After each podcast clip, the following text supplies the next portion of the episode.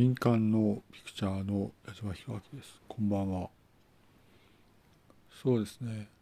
信州の人々は経済の概念がないと考えてください。これは明らかなことであると思います。大変に驚くべきことでびっくりをしました。これはまあいわゆるどういうことかというと